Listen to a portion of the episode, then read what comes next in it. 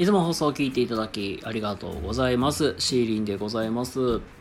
ということでね、今日ものんびりまったりとやっていきたいと思いますので、よろしくお願いいたします。そして、ララ乳酸菌さん、いつも応援ありがとう。はい、えー、どうもこんばんは、シーリンでございます。まあ、ということでね、今日もね、やっていきたいと思います。で、今日のテーマ、えー、効率よくするってどういうことなのかそういうテーマで今日はね、え、お話をしていきたいと思います。あの仕事がまあなんかできない人とかあとちょっと遅いなっていう人にねよくさ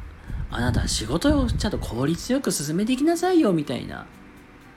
ね、そういう人多いと思うんですよ。で意外と皆さんね効率よくするって早くすることを皆さんね思いがちです。これ違うんですよ。であこれまさにええー、って意外って思ったんで今日はねその効率よくするってどういうことなのかっていうのを今日は、えー、お話ししていきたいと思いますはい、えっ、と、早速ね、話したいところですが、お知らせと宣伝だけさせてください。え、現在ね、1対1で、え、お話をする企画、え、コラボ対談企画101っていうのをずっとやらせていただいております。で現在ゲストさん募集中ですのでね、もしね、やってみたいとか、興味ある方いらっしゃいましたらね、お気軽にご連絡ください。あのー、過去のね、アーカイブも残ってますので、ね、もしよかったらそちらも聞いてみてください。お待ちしております。はい。で、まあ、そんなこんなでね、今日の、えー、本題に移りたいなと思います。まあ、そういうことでね、今日はね、あのー効率よく効率よくするってどういうことかという話をねしていきたいんですけども、まあ、僕先ほどねあの早くするっていうのは間違いだと言いましたけどもあのもう少し厳密に言うと100点ではない言ったらまあ80点とか70点くらいの間なんですよこれどういうまあ詳しく話していくと効率よくするっていうことはどういうことかっていうとあの考えずにできるようになるっていうことなんですよ。で大事なのでもう一回言いますのがだあの考えずにできるようにすることなんです。でまあ具体的な例を挙げていくと、うん、例えばメールの文面。なんかいちいちさ考えて打ってると多くないですか？でそうするよりはあのテンプレ作っとってそれをなんかパパッコピペしてはった方が早いじゃないですか。その方がさ考え考えてないじゃないですか。言ったらなんかところどころ変えるだけで済むし。でさらにもう少し言っていくと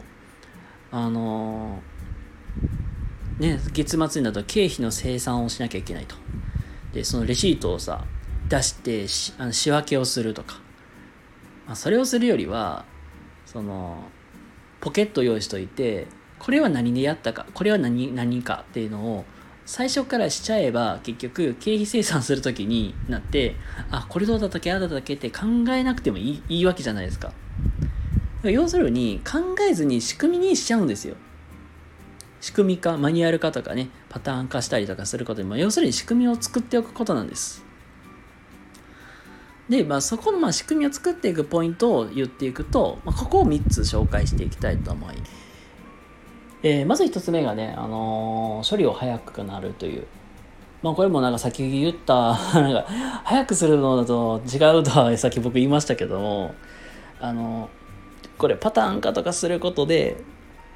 その、考えな、考える時間がとにかくもったいない。で、まあ、この時間がもったいないから、もう、テンプレを作るとか、パターン化しておくことで、処理が早くなるんですよ、とにかく。まずは、そのパターンを作っておく、そのテンプレを作っておく、そこを、まあ、やっていくことで処理が早くなるよっていう、まあ、こういう利点、まあ、そういうメリットがあるって話です。で、二つ目に、えー、考えられることとしては、あの、高度なことに挑戦できる。それこそあのテンプレがまあ元になるからそれを言ったらいじくったりしていくだけであのよりいいものが仕上がるでまあもうちょっと詳しく言うとあの無意識にできる範囲を増やす。無意識に増やすで、まあ、できる範囲を増やすっていうとあの実際になんかもう暗記しとくとか覚えておくっていうまあ言うたらなんか計算と同じですね。計算もさ計算問題たくさんするからできるようになるわけで、まあ、そうたくさん練習を積んでいくことでそれにまあそのなんか基礎プラスそこにさらに高度な技術も加わる、まあ、そういうこともできるわけなんですよ。で最後3つ目が楽になるものとにとにかく。で人間って考えるのににすごいエネルギー使うし時間使っちゃうんですよね。とにかく時間を使うとか考えるっていうのがもったいないんですよ時間。なのでこういうテンプレとか作っておくことですっごく楽になる本当に。なのでその実際にねあの効率よくする進めていくのであればまずはテンプレやパターン化仕組みを作っておく。そして反復練習ですね。もうさっき言ったようにね計算問題も練習するからできるようになるのと同じで反復して練習する反復練習を行うことであの言うたら言うたら自分の覚える範囲が増えてそれがまたまたテンプレみたいにつながってみたいな。できる範囲がとにかく増えていくんですよね。なのであの今日のポイントえっ、とね効率的効率よくするっていうのは要するに考えずに何もで何でもできるようになること。そして反復練習でその無意識でできる、ね、できる範囲を増やす、まあ、そういう部分で考えると、えー、効率化ってどういうことなのかって改めて考えやすくなるのではないかなと思います。